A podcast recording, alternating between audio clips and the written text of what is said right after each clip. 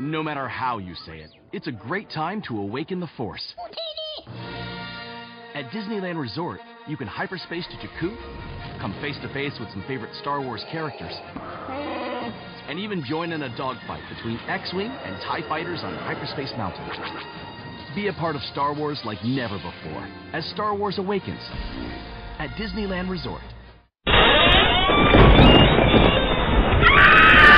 Good evening and welcome to Out of the Fog. I'm Karen Hager. I hope you enjoy this, the second of two pre recorded interviews with David Baker. Tonight, he's talking about possession and exorcism. So be warned, there are some recordings about 45 minutes into this episode that are a little bit scary. Happy Halloween. Hello and welcome to Out of the Fog. I'm Karen Hager. You've come to the right place for spiritual conversation and enlightening guests. You are very welcome here. Time and distance are no barrier to energy, so whenever you're tuning in, you're here for a reason.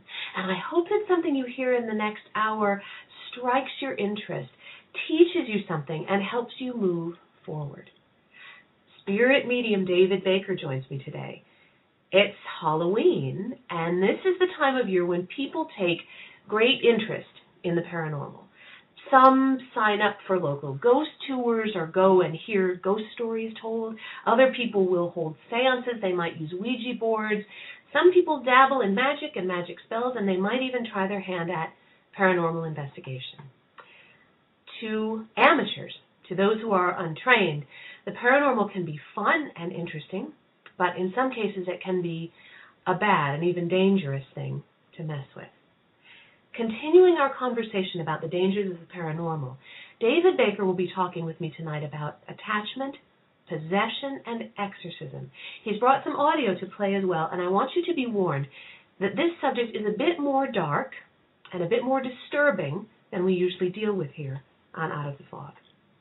I will bring David on the air in just a minute, but first, Here's something that's not disturbing. At fogcitypsychic.com, that's not disturbing. There's nothing to be afraid of there. Just go over there, click on everything, find out about upcoming shows, about classes and events. You can even book a private intuitive session with me if you are so inclined.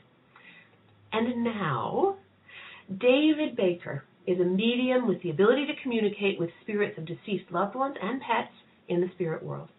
His readings provide proof of life after death and always offer some degree of closure and reassurance that our loved ones still exist, albeit on the other side, and they're just a thought away. David is the author of the very good book, The Spirit Garden A Medium's Journey. He's the host of Beyond the Gate Radio every Sunday right here on Blog Talk Radio. And you can get more information about David and his work at davidbakerspiritmedium.com. David, welcome back to Out of the Fog. Thank you, Karen. It's nice to be back once again. Thank you. Um, now, as as I said at the beginning, this is the kind of year time of year when people get excited about the spooky stuff, and they start messing around a little bit. What are some of the bad things that can happen around this time of year? Being that it's Halloween and the weather is a little darker and colder, spookier and mysterious, you know, everybody wants to do something different.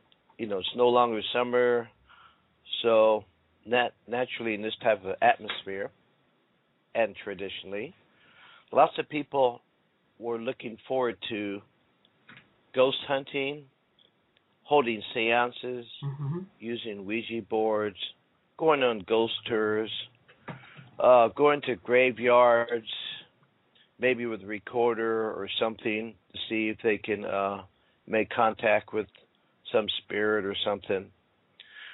Those types of activities are going on, plus more. You know, people trying to pick up a book on spells, for example, not knowing what they're doing. Mm-hmm. Unfortunately, a lot of that's available uh, widely these days. Yes. And if they don't know what they're doing, the uninitiated start doing these things and if they do it right, follow instructions or whatever, merely have the intention to do it, and open the door to the spirit world, if they don't know what they're doing, they can invite anything in. It's just like living in a not so good neighborhood. When you go to bed at night, you open the front door, leave it open. During the night, you don't know if nobody's going to come in, if a good Samaritan's going to see the door open and close it, or if some burglars are going to come in. You just don't know. Mm-hmm. Well, the same thing happens when you open the spirit door. If you're a neophyte, an amateur, the uninitiated, uninitiated. In other words, if you don't have any training and you don't know what you're doing, it can be very dangerous. Now I hear I hear a lot about uh, Ouija boards, and I I personally am not a fan of the Ouija board. For those who are maybe want to take part in a séance, they want to try to use a Ouija board. What are the the dangers of that? It's another. It's merely a device, which in itself is harmless. But once people gather around to use a Ouija board, again, if somebody is trained to use a Ouija board and know what they're doing, then they're okay. But if a group of people that are using a Ouija board do not know what they're doing, whether they believe in the afterlife or not, not always, but there's a good chance, and it has happened many times, that they can invite whomever in might be a nasty spirit. And in the beginning, most of those spirits are not going to let you know that they're nasty. They're very deceptive, very deceitful spirits, and they do whatever they can to trick you into saying, Yes, welcome, come on in. Once you do that, they're in, and if they're a nasty spirit, you're in for a rough time, and it's hard to get rid of them. And they could do all kinds of bad things, including all the way up to possession. Mm. And that idea of deception, um, you, when when the spirit shows up on the Ouija board and says, "Hi, I'm your Uncle Charlie," um, and I'm here to I'm here to help you. Trusting people can open the door and really end up in a world of hurt. Um, I hear often about Ouija boards kind of as the use of that device, the opening the door, is the is the trigger for something that turns into a real problem in the home, and sometimes, as you say, even up to a much more serious issue of possession. Yes, for example, in the uh, true story of The Exorcist, it wasn't really a female; it was a male to protect the boy's identity. But in the story, when the boy visited his aunt Harriet, which is a fictional name, she taught him how to play with the Ouija board.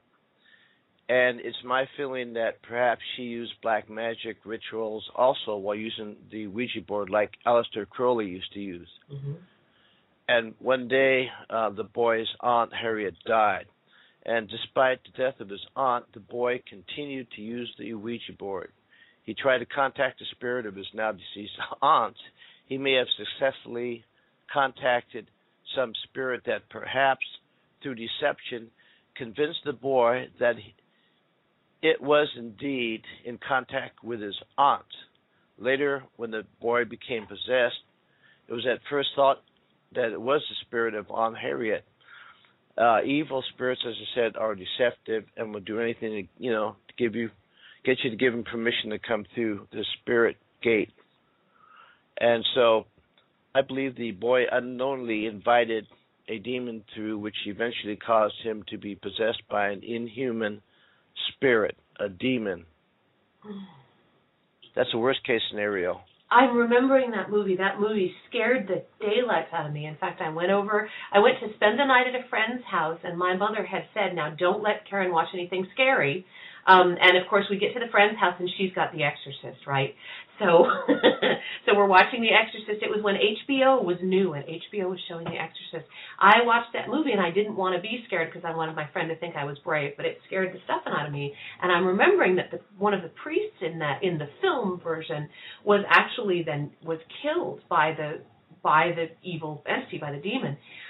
I'm wondering, let's say now I've I've used the Ouija board. Now I've invited in my Uncle Charlie. It's not Uncle Charlie. Now my house is a hotbed of paranormal activity. My life is falling apart, so I call in the paranormal investigators. Aren't the investigators then, the ghost hunters or whatever you want to call them, aren't they also in danger? Aren't there dangers in investigating situations that have already gone wrong in this way? Uh, there are dangers on any level in many forms.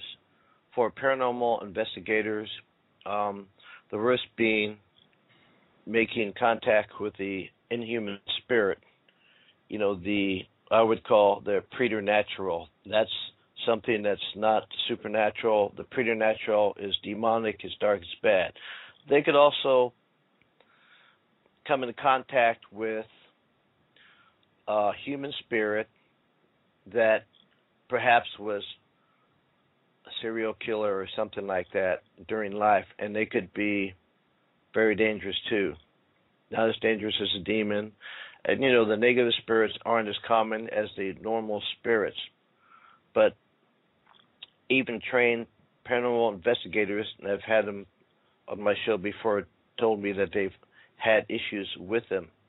But I've talked to others who say they say a prayer, they white light, they set the intention, and they tell whomever comes through they want to communicate, but you can't harm me, you can't come with me, or whatever. And when we leave, you have to stay there. But most definitely, there's all kinds of things that could happen. People get scratched, slapped, pushed down the stairs. Uh, one of the spirits could temporarily take possession of them. I call it over, overshadowing. Many things could happen. So everybody must be careful, especially the people that are new to the field.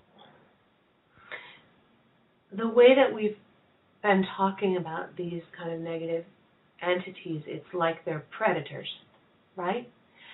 And and it may be is, part of what you're saying that when people dabble in this, when they are uninitiated, when they don't know what they're doing, they're making themselves kind of prey for these predators? Oh yes, most definitely so. They um especially during the Halloween time. You know, come on, the spirit world they're not I mean well, I was going to say they're not dead. They yeah, of course they're dead, but you know they're alive in spirit. But they're not.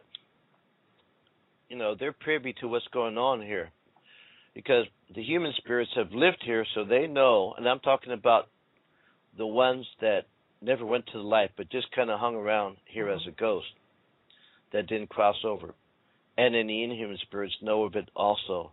So they know, and they'd be out looking for somebody to influence so they they can come in and do whatever they they want to do. And also you know inhuman spirits that were drug addicts alcoholics criminals whatever they may hang around bars and find somebody that's an alcoholic and try to you know possess them while they're drinking and influence to do more. And it could get even worse. They could possibly hurt somebody and the next day they wake up in jail and they said they had a blackout they don't remember. That's because they were being possessed at the time. There's so many bad things that can happen. Wow.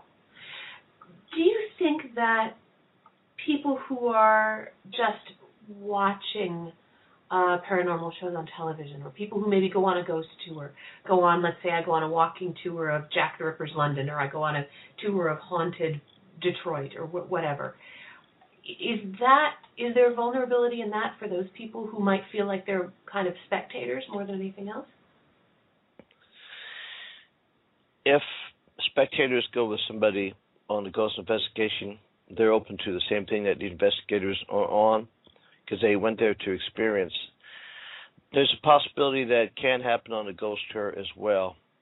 It's happened. Uh, it's less likely to happen, but there's a possibility there too. It's how do you suggest that people keep from becoming prey then? How can people behave to, to make this less likely to happen? It's universal law that uh, if some spirit you're in an area and some spirit comes to you wants to try to like possess you, something like that, you're pretty much safe from that. Uh, it's universal law that if they don't have permission, and you never gave them permission to any way, even ignorantly or innocently, and you want them to leave, they've got to go. Mm-hmm. You know, we're you know we're protected. There's only so much that spirits are allowed to do, even though they are allowed to do things. But if somebody unwittingly says, let's see if there's any, you know, spirits here or hello, you know, talk to my recorder. I invite you in so we can have this conversation or, or show yourself any of those particular things. You're opening the door there. You can be safe by saying that no, I'm here for communication only to see what's going on. Uh, you know, I I wouldn't say if somebody believes or not. Otherwise, why would they be doing it? But you have to have some type of belief. For example, if it was me, I white light myself. That means surrounding myself, visualize surrounding myself with white light, white light of the Holy Spirit, Archangel Michael's light, whatever. That's one thing. Secondly, is um, saying a prayer of protection to whomever you believe in. That, you know, in this prayer, you're here only to make contact with whatever spirits for whatever reason for communication only. And that's it. They are not allowed to hurt me or possess me or overshadow me or follow me home or anything like that. When I'm done, they must leave. And that's, you know, pretty much common sense because your intentions count also. hmm Um, I saw an episode of Ghost Hunters the other, I don't know, it was a few weeks ago, and they were in a situation where uh, one of the investigators had been touched, and they, as they're leaving the building, one of the investigators is kind of frantically saying, "You can't come with us. You have to stay here. You're not allowed to touch us. You you got to stay where you are." And I was and I was watching that, and I thought, "Oh my goodness, the level of anxiety and heightened vulnerability in that that may not be the best example of how to put protection on yourself during an investigation. Sort of after the fact." may not be the best time to put the protection on. Is that does that agree with how you believe? Yes, some people may come become complacent and say, oh, "I'm a good person. I protect. I've been on many investigations. All good." You know. You know, they these some of these beings are very intelligent, and they look for any loopholes, open doors, or anything like that. You can't get careless. If you're going to be doing something like that, then do it right each and every time and be very clear each and every time. Please do not get careless. so, mm-hmm. you know, I mean, I don't know.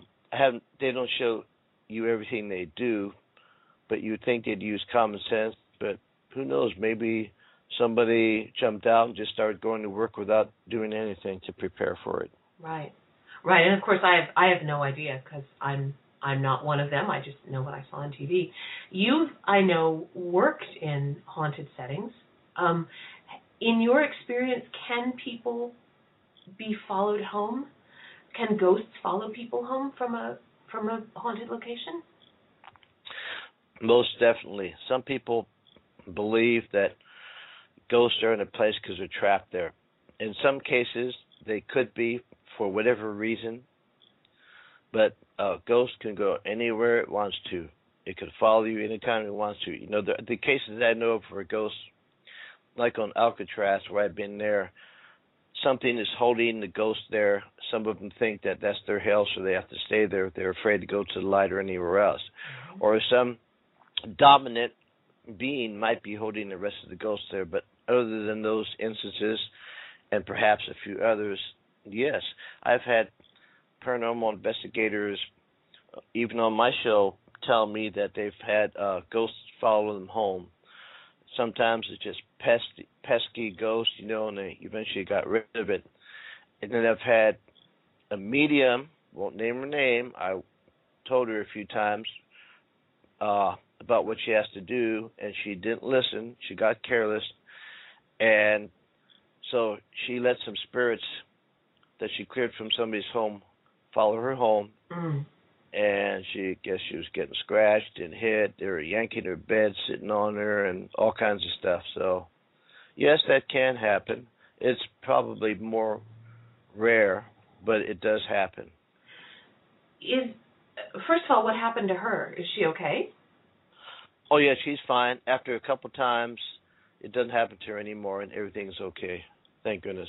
Good. Okay. Good. Um, uh, are people with heightened intuitive abilities, people who are more aware of their intuitive gifts, people who are uh, mediums or psychics, are are people like us more likely to have that kind of activity, or is it people who aren't as aware who are more likely to have that kind of activity? I'd say that's a good question. But to tell you the truth, people that have, you know, like you and I, our abilities are really uh, off the scale, so to speak. yes, they are aware of that. They can tell by looking at your energy. Mhm. They, they're aware of that, and people like us. I mean, wherever I go, it doesn't matter. Ghosts, spirits, whatever, encounter them all the time. Of course, Mhm. over the years, I've learned to you know keep them back, not bug me, this and that. But wherever I go, whenever I have uh, mediums over my house, they bring their entourage with them Mm. because the lights flash on and off in the bathroom when they're in there. They will lock them out of the bathroom. They will trot up and down the hall, go in the kitchen. They levitate things and move it across the room, all kinds of stuff. When they go, nothing. And I've got this from lots of uh, mediums and intuitives and so forth. And in haunted houses, usually that's the first person they go to. Right. So yes, Right, right. Um, and now you and I, the story of these interviews that we're doing. This is the second of two interviews. This this all started when I first I had you on the Transformation Talk radio show. We had all kinds of Skype issues on that show, and we were not able to complete the interview all the way. Then I had you on my Blog Talk radio show. That show was broadcast, except that no one could hear it, and it wasn't recorded. And then that led us to these these interviews that we're recording now off the air that are pre-recorded. What is it about talking about these subjects that stirs up this kind of energy? Let me give you some different examples. Okay. Had somebody on my show ask me a question. Yes, what is oh, I was a guest on the show uh, on the show and they asked me um why am I getting 666 on my cell phone? I can't identify who it comes from. And then he says I'm also getting uh voice messages with some really scary growling on there and stuff like that. And I asked him, "Are you a demonologist?" He said, No. I said, Is your wife? He said, Well, she's training for it right now. And I said, You know, there you go. They Mhm. will do anything they can to stop you. And if um, you have a show where you're talking about them, you know, to give people ammunition or information, uh, they're messing with you there. Sylvia Browne, I read one of her books, and she was writing one part about negative entities, and she was telling me that they uh, wiped out the whole thing that she had written, and she had to do it over again a couple times before. And I've heard so many uh, similar stories. Um, so you know, in shows I've been on, whenever that was discussed, we heard strange sounds, or everything would get you know make funny noises, or whatever, for a while, and then when we stopped talking about it, it was quiet. I mean, there's. so so much you know there's so little information out there about this stuff anyway Mm.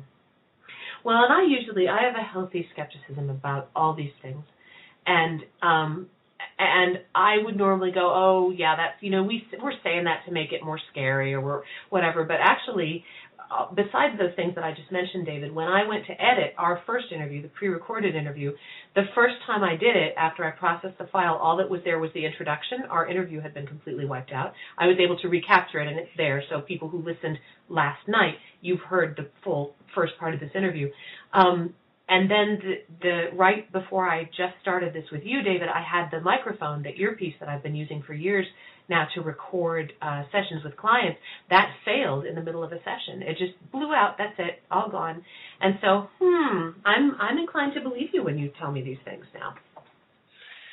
you know they are intelligent beings they're angels they're fallen angels yet they still retain their powers and that's they're so intelligent that even during an exorcism they're told uh, by the Catholic Church it's an uh, Roman rite of the ritual not to discuss anything or debate the entity they're trying to exorcise Mhm. but just to follow the prayer pattern. They, I mean, you just you know they you don't want to mess with them. They don't like anything to get out. You know, I I don't have problems with them because I don't fight them. I Mhm. recommend other people, but there's been times when I've tried to help get somebody help to you know refer them to somebody else that the email would get messed up or the you know the phone would screw up or I mean you know it's just they never stop. You, if you I you don't believe it, um, famous paranormal investigator brought somebody to a location with a skeptic who wanted to write a story. This guy said, "This is all bunk. I don't believe in it, so nothing's going to happen to me." So he said, "Okay." We we went inside the place and they started looking around. A big, heavy candle opera came flying off the table right at this guy and, and almost knocked him down. Oh. This guy took off running out of the house, and you tell me that he didn't believe it in, anymore. I mean, like I said, it's rare for that type, you know, but it does exist. Yes. Mm-hmm. Well, this is a good time to say you're listening to Out of the Fog with Karen Hager. My guest is spirit medium David Baker. Pardon me. You can find out more about David and his work at David Baker Spirit, or sorry, Spirit Medium David Baker. Now I blew it. DavidBakerSpiritMedium.com.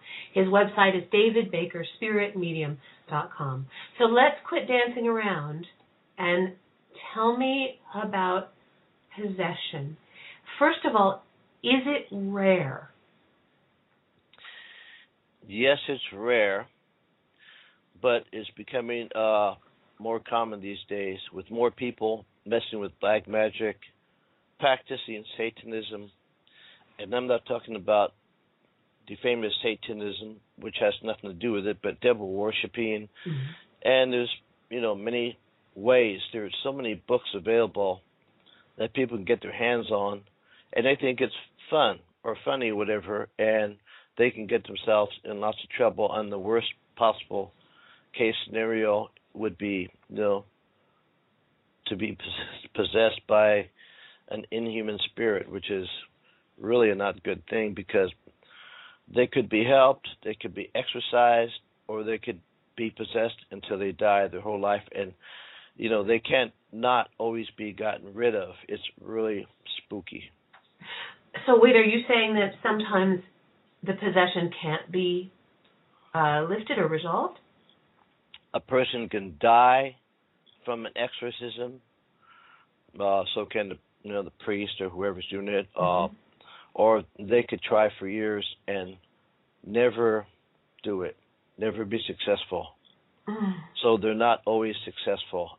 But if something has a strong hold in a person for a long time, which gave them enough time to get stronger in there, to have more of their soldiers in there, or they call legion, then it's going to be harder to get rid of them. And a person has to want to get rid of these too. And usually a person doesn't know that they're possessed because they, the uh, demons try to keep that hidden from them. Yet, you know, some people feel that they can do certain things and they kind of get used to it and kind of like like that and make them extra psychic and so forth. Hmm. And they may not want to be depossessed. So you have to also want to be you know, rid of all of this. So there's many factors into it, but you know, the priests keep that stuff secret. It's not really widely known in the public. Mm-hmm. Now, possession doesn't happen all at once. Is that right? Aren't there kind of stages in this? Yes, there are many assessments assessments of uh, demonic activity. But the simplest way to describe the demon's work is a triad of temptation, oppression, and obsession. And people are, are probably saying, well, what about possession? Okay, give me a chance. These three kinds of demonic activity, as I just stated temptation, oppression, and obsession they go on from the least intrusive to the most intrusive and represent differing degrees of loss of freedom for the afflicted person. For example, temptation is the first. Temptation is an attempted dialogue where the person's freedom remains intact. Oppression is an attack from the outside which limits but does not take away the person's freedom. And obsession is an attack from the inside, which severely restricts or harasses the individual's freedom. Possession is different from obsession only by a degree. It is the highest degree of obsession in mm. which the person loses most or all of his freedom at any given uh, time of the attack. And may I just mention in another way how this works so people can be more clear? Because Yeah. I know they won't have the opportunity to call in and ask, so let me just explain it this way. We can liken the kinds of demonic activity to an enemy army that lays siege to a city. Temptation is like the enemy standing outside the city gates asking the occupants to come out and talk. Hmm. Oppression is like the enemy bombarding the city from the outside with shells and mortars. Obsession is when the enemy breaches the walls and gets inside the city, taking it block by block, but is not yet in full control of it. This is sometimes called partial possession. Finally, full possession is when the enemy is fully inside the city and has taken near or full control of the body. Although this state of full demonic, demonic control is rare, it is nonetheless real and extremely dangerous to the spiritual and bodily well being of the individual. I hope I made that clear enough. Is that I'm remembering um, Father Malachi Martin, and I'm sure that you can um, you have a lot of other good sources for uh, people who would like to Like, read uh, more about this. Yes, Hostage to the Devil is uh, one of his books. Father Amorth has An Exorcist Tells the Story. Uh, there's a book out called The Demonologist. There's also one called The Rite by Matt Baglio. Uh, Interview with an Exorcist by Father Fortea is a great one. Thomas B. Allen wrote a book called Possessed, and they made a movie on it. Um, there's, you know, The Dark Sacrament is another good book. Uh, there's so many. Uh, John Zaffis and Brian McGinty wrote a really great book called Shadows of the Dark. And um, then there's another book here that's called Deliver Us from Evil The True Cases of Haunted Houses and Demonic Attacks by J.F. Sawyer. And these are actually taken from the files of Ed and Lorraine Warren, Oh yeah. demonologist and medium, which I couldn't think of his name earlier, but they're uh, they really have a lot of information. So if you go on Amazon.com and you know, for example, type in demons, you'll get these books. I encourage everybody to read the ratings and everything before they buy the book, but there is some good information out there. And your website, davidbakerspiritmedium.com, is a great. There's tons of good resources. I love your website. Um, so that's a biased recommendation. I love your website. There's a lot of good information on there. Do you think, David, that by looking into these, by reading these books, by having an interest in the subject, are we opening ourselves up? Is it how can you read on that subject and and again do it safely? No, I'm not afraid of any spirit. You know, um, but I do respect their power. Yep. And I have a couple hundred books here going back to the probably late 1700s to now on spiritualism, spirits, ghosts, demons, gob, you name it, fairies, magic, uh, Egyptian Book of the Dead. Know, so I'm I'm a major researcher besides a teacher and a psychic and a medium and all the radio stuff. And I'm really interested in that stuff. And when I've read the demonic books, in the beginning I was kind of like, "Woo, this is too scary for me to finish reading." But after a while, you know, I said, "Ah, just read it anyway." There's a certain degree of fear even in me reading that material, but it's okay to do it. I'm doing it for research purposes because not enough people teach people everything when they're becoming a psychic or medium or whatever, and they can get into trouble. They need to know, you know, there's a there's angels, there's demons. You need to know a little bit about both of them before you start doing this stuff.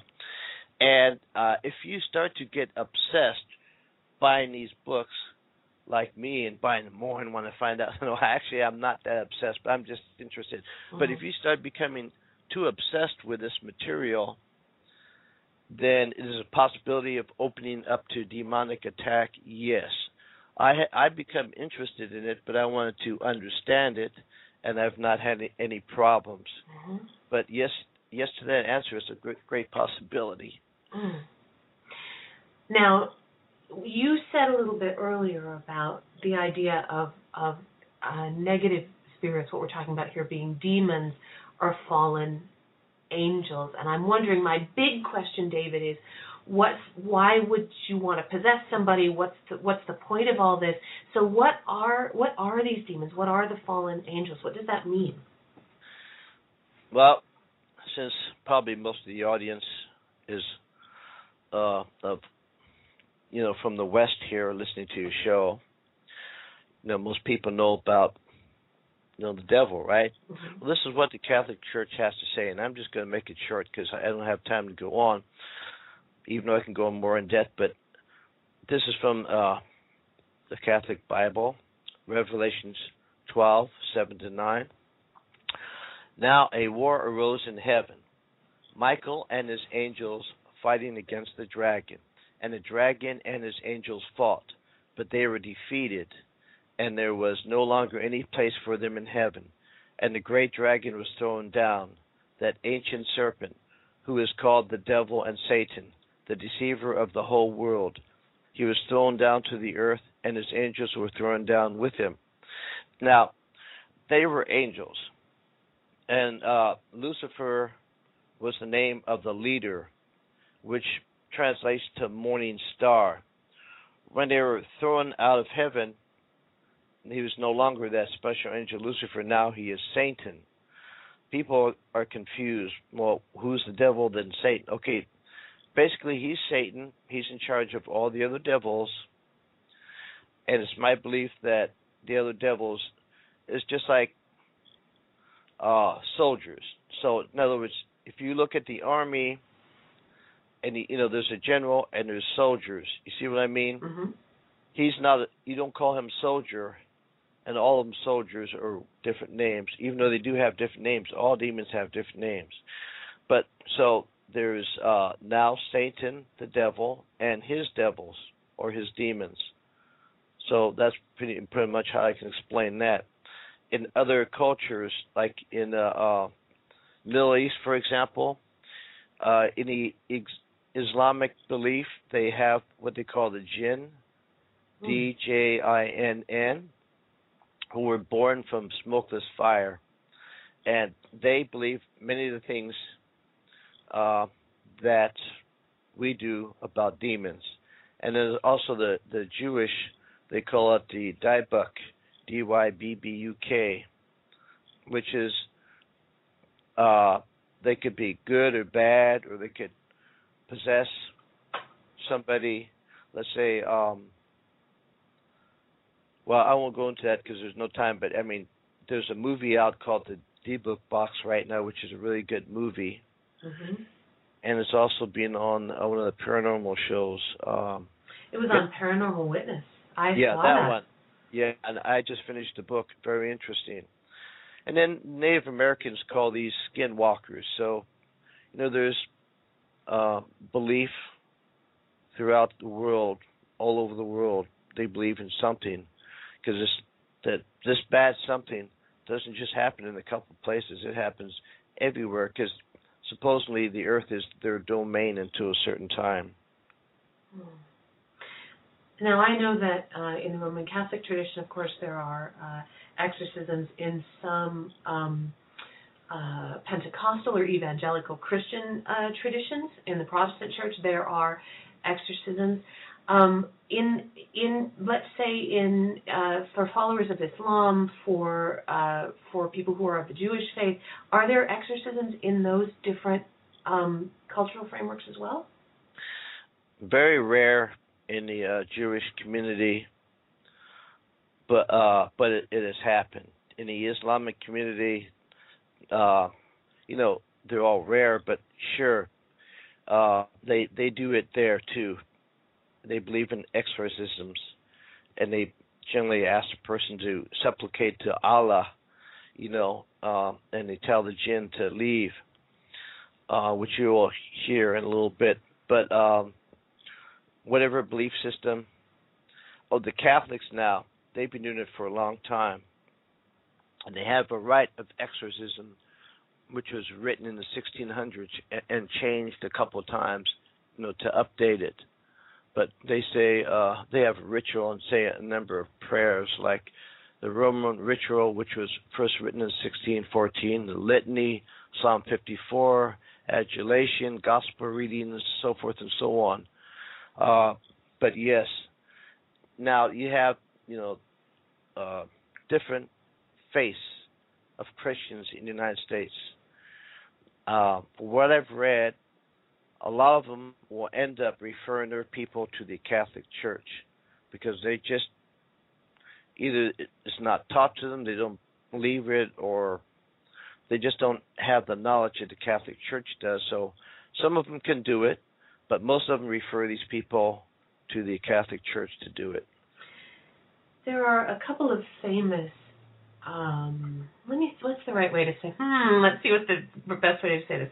There are a couple of famous uh, non-roman catholic non-officially sanctioned exorcists who go from town to town uh, doing very dramatic exorcisms calling out demons in the people who come to see them. These are more like um, revival meetings from what i've seen. Do you know what i'm talking about? Have you yes. heard? Yes. I don't want to i'm not going to i don't want to use anybody's name here. I'm wondering what you think about those kind of exorcisms, and are those different from what from what we're talking about here? Anybody, uh, okay, in the Catholic Church, uh, anybody could have done exorcisms.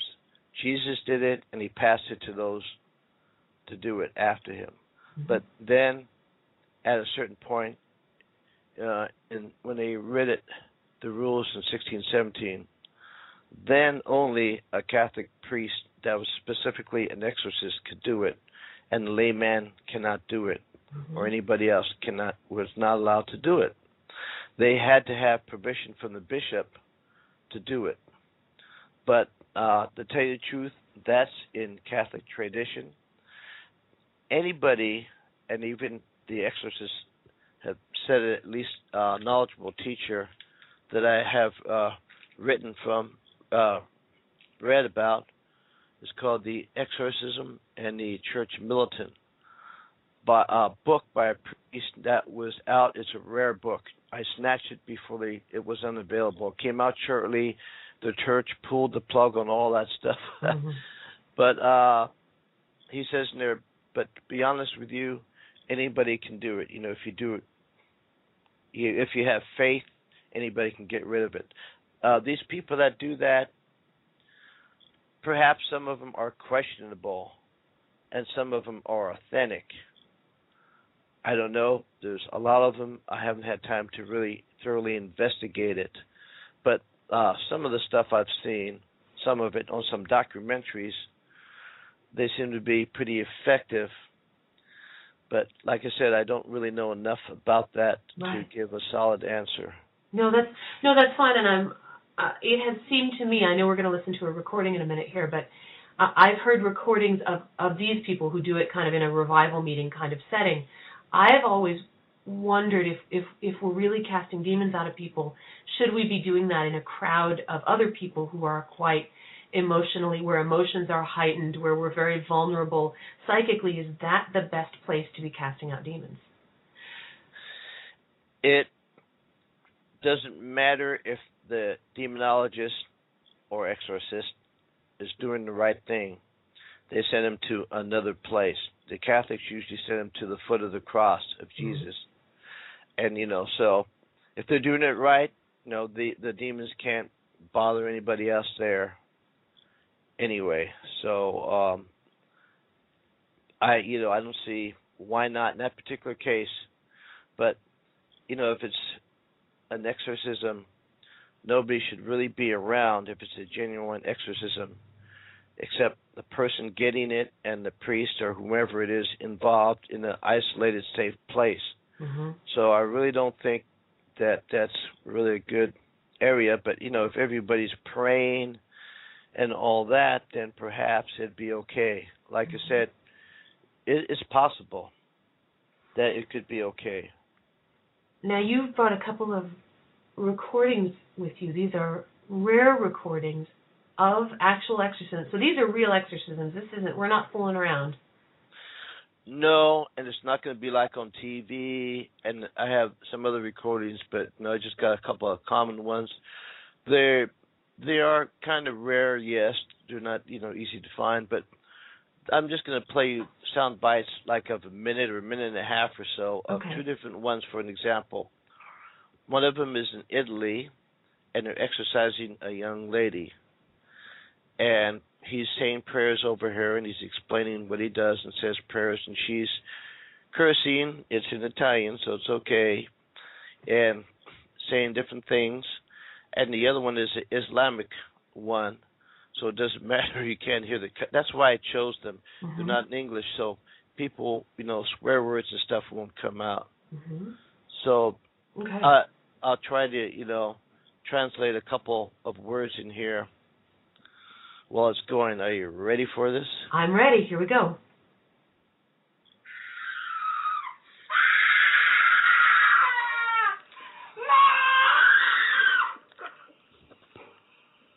Va buona, fatta. Ci puoi pensare, Michele, ci puoi pensare. eh. They just pushed the priest down, Mm. and what what they've done in here is they have a special chair for her, nome del Padre, del Figlio and e now he's praying, and she's swearing. Dio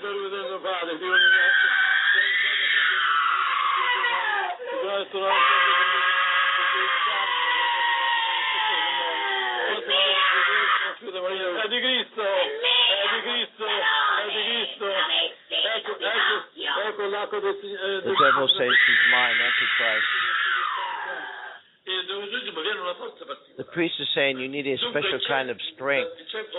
In fact, I have noticed this with the devil. Exorcism Eh, is like beating with a stick. sono come fosse uno bastonate, picchia You strike the devil with holy Eh, water mette la basata or your hand. mano, bru- mi brucia. Don't burn me, he says, d'accordo di questo. but I am not fooled. The devil is cunning. He tries to talk so he can rest. Avete visto mai i pugni? Have you ever seen boxers when they are Quando si danno i punching? they a un certo suddenly hug each other. Abbracciano, Si riposano. Si riposano. To get their breath back, the devil does the same. He speaks, but I don't take any notice. E io invece non, eh, non, non bisogna dargli retta. Continuare sul I just carry on. No mercy, I keep raining blows. Ave Maria, piena di grazia, Signore è con te. Tu sei benedetta fra le donne. Regno. Ave Maria, piena di grazia, Signore è con te. Tu sei benedetta fra le donne. Ma libera, ma Maria, pre- no, no, maligno, maligno, è Cristo più forte. Caccia via, di la verità. Di, di la verità. Di la verità. Di la verità a questa signora. Esiste o non esisti tu? Il demonio esiste o non esiste? Esiste il demonio! Come fai a dimostrarlo? Come fai a dimostrare che esiste? Evil war everything. I exist. I am everywhere.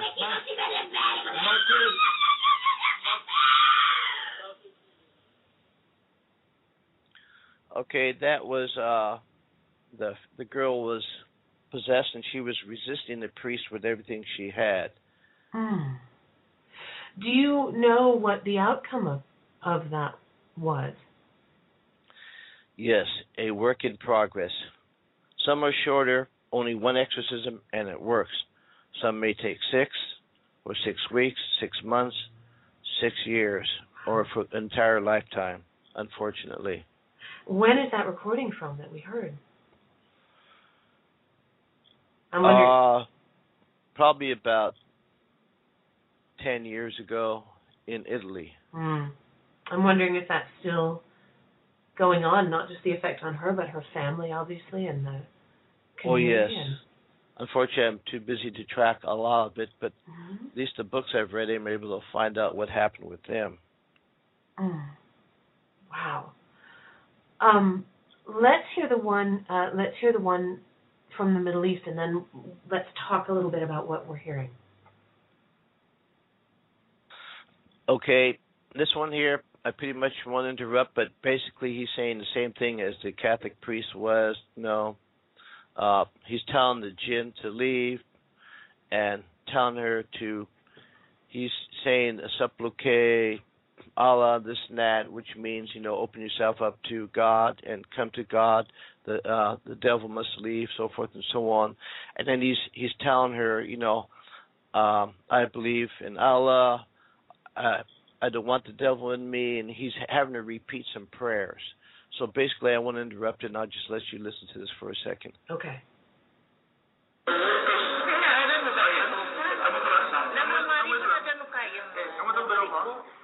Kamu tahu Allah? Dan lukain Kamu tahu Allah? Dengarkan saya. Dengarkan saya. Kamu tahu Allah? Di bawah Eh, Idris. pasang. Idris. Idris. Kamu tahu Allah? Allah yang menciptakan kamu. Allah berfirman, "Wa ma khalaqtul jinna wal insa illa liya'budun." Dan Perhatikan dulu, perhatikan, dengarkan. Dengarkan dakwah saya. Allah menciptakan manusia dan jin hanya untuk beribadah kepada Allah. Kamu tahu Islam? Kalau kamu Islam, maka kamu akan selamat di dunia dan di akhirat. Kamu akan indah di dunia dan kamu akan lebih indah hidup di akhirat. Kamu mau Islam supaya kamu selamat. Dan kamu insya Allah akan diampuni oleh Allah kalau kamu sedang menzalimi manusia ini. Mau Islam? Kalau Islam saya ajar. Saya, saya ajar ke Islam. Mau? Mau? Bagus. Ikut saya. أشهد أشهد أن لا إله إلا الله إلا الله. وأشهد وأشهد أن محمدا محمدا رسول الله. رسول الله. Aku bersaksi. Aku bersaksi. Bahwa bahwa tidak ada Tuhan. Tiada Tuhan. Yang disembah. Yang disembah. Kecuali Allah. Kecuali Allah. dan aku bersaksi. Aku saksi bahwa Muhammad. Muhammad. Utusan Allah. utusan Allah. Wahai Idrus, kamu sekarang sudah Islam, kamu mau ubah nama atau nama kamu yang semula Idrus? Okay, I didn't want to go over time on that. One. Mm. but he's telling her, you know, he's talking about uh, Allah and Muhammad and uh, the Islamic law, and you know, don't have time to explain everything because I totally don't speak that language, but I know a little bit about it. So it's very similar to the uh, European exorcism. Of course, culture is different. Am I right that he was that he was encouraging her to repeat a prayer? Yes. Okay. Um, and that, and it seemed to me that it, I could hear her repeating it, but it was a fight. It was a fight to repeat it, and that kind of takes me back to my question: Why? What? What? What? Mm, what do the demons want when they possess someone? What use could they possibly have for what sounds like young women in these examples? Why? men get possessed too, but women Mhm. are more vulnerable to it for some reason because there's larger numbers of women being possessed than males, even though that has happened too. In a particular exorcism, you know, they were exorcising this demon. They got him to speak. The demon um, told him to stop it. I can't take any more. You know, you're making me weak. Uh, you're gonna. He said, please let me stay. He said, I don't want to go back before it's time, and I don't want to go back before a soul. Mm. If I mean without a soul, if I go back without a soul, I'm you know going to be in trouble, and uh, I don't want to go back before the judgment. And you know they they're going to be tortured. You know all the nasty things going to happen to get a little relief in the body there, and they want to take the soul so they can gain more rank, more power, whatever and it's just a it's a constant battle. So Hmm. So it's, it sounds like from what you're saying, it's to it's to capture the soul. It's to uh, kind of move people away from God and to the the army of the bad guys, the army of the other side. That's their sole mission 24 hours a day, 365 days a year, every minute of every second. Yes. Now, why is there so little known about exorcisms and exorcists? I'm I'm a I'm Episcopalian, by the way, so that's part that's the American branch of the of the Anglican Church, um, and we have exorcists, but no one talks about it.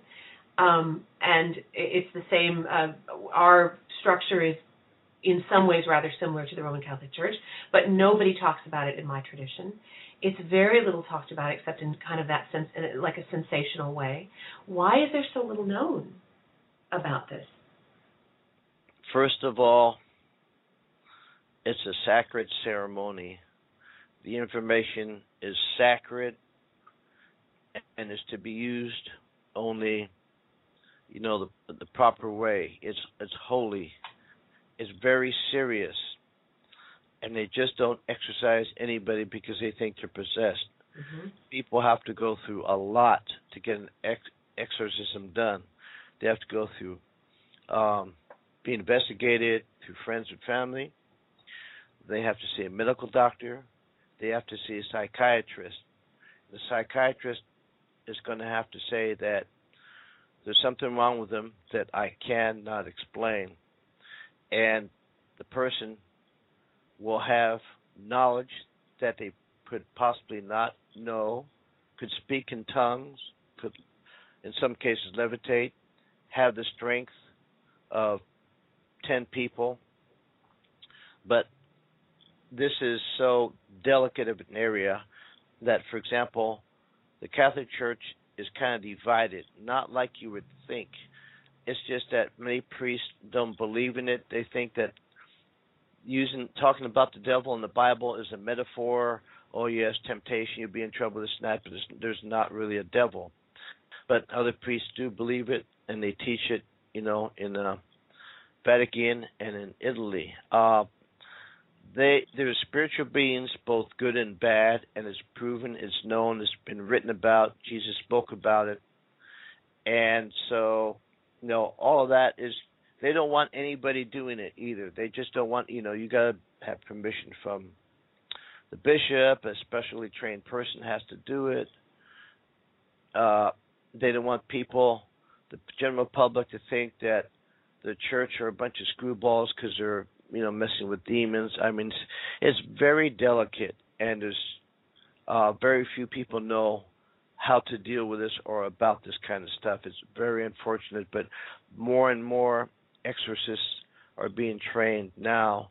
So instead of having um, one in the United States 20 years ago, there's at least 17 right now, which is not a lot, but is growing because the need for them is growing, unfortunately. Yes. Uh, David, thank you for being here tonight, for sharing your knowledge, and for providing some resources uh, for people who are interested. Um, thank you very much for being here.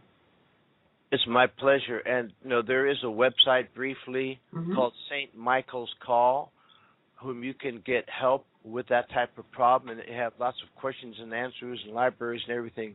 is called www.saint-mike.org, Okay. uh, or just Google Saint Michael's Call. Okay. So saint-mike.org for people who are looking for resources and and possibly for help. David, thank you very much. That My is that is all the time that we have. Um, please do visit David's website at davidbakerspiritmedium.com. Don't miss his Sunday night radio show Beyond the Gate right here on Blog Talk Radio. And thank you for listening. Happy Halloween! Yeah, happy Halloween! Together, we are spreading a little more light in the world, and a little more light is always a good thing. Until next time, I'm wishing you peace.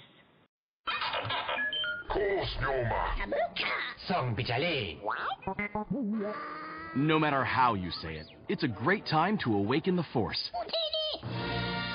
At Disneyland Resort, you can hyperspace to Jakku, come face to face with some favorite Star Wars characters, and even join in a dogfight between X-Wing and TIE fighters on Hyperspace Mountain. Be a part of Star Wars like never before as Star Wars Awakens at Disneyland Resort.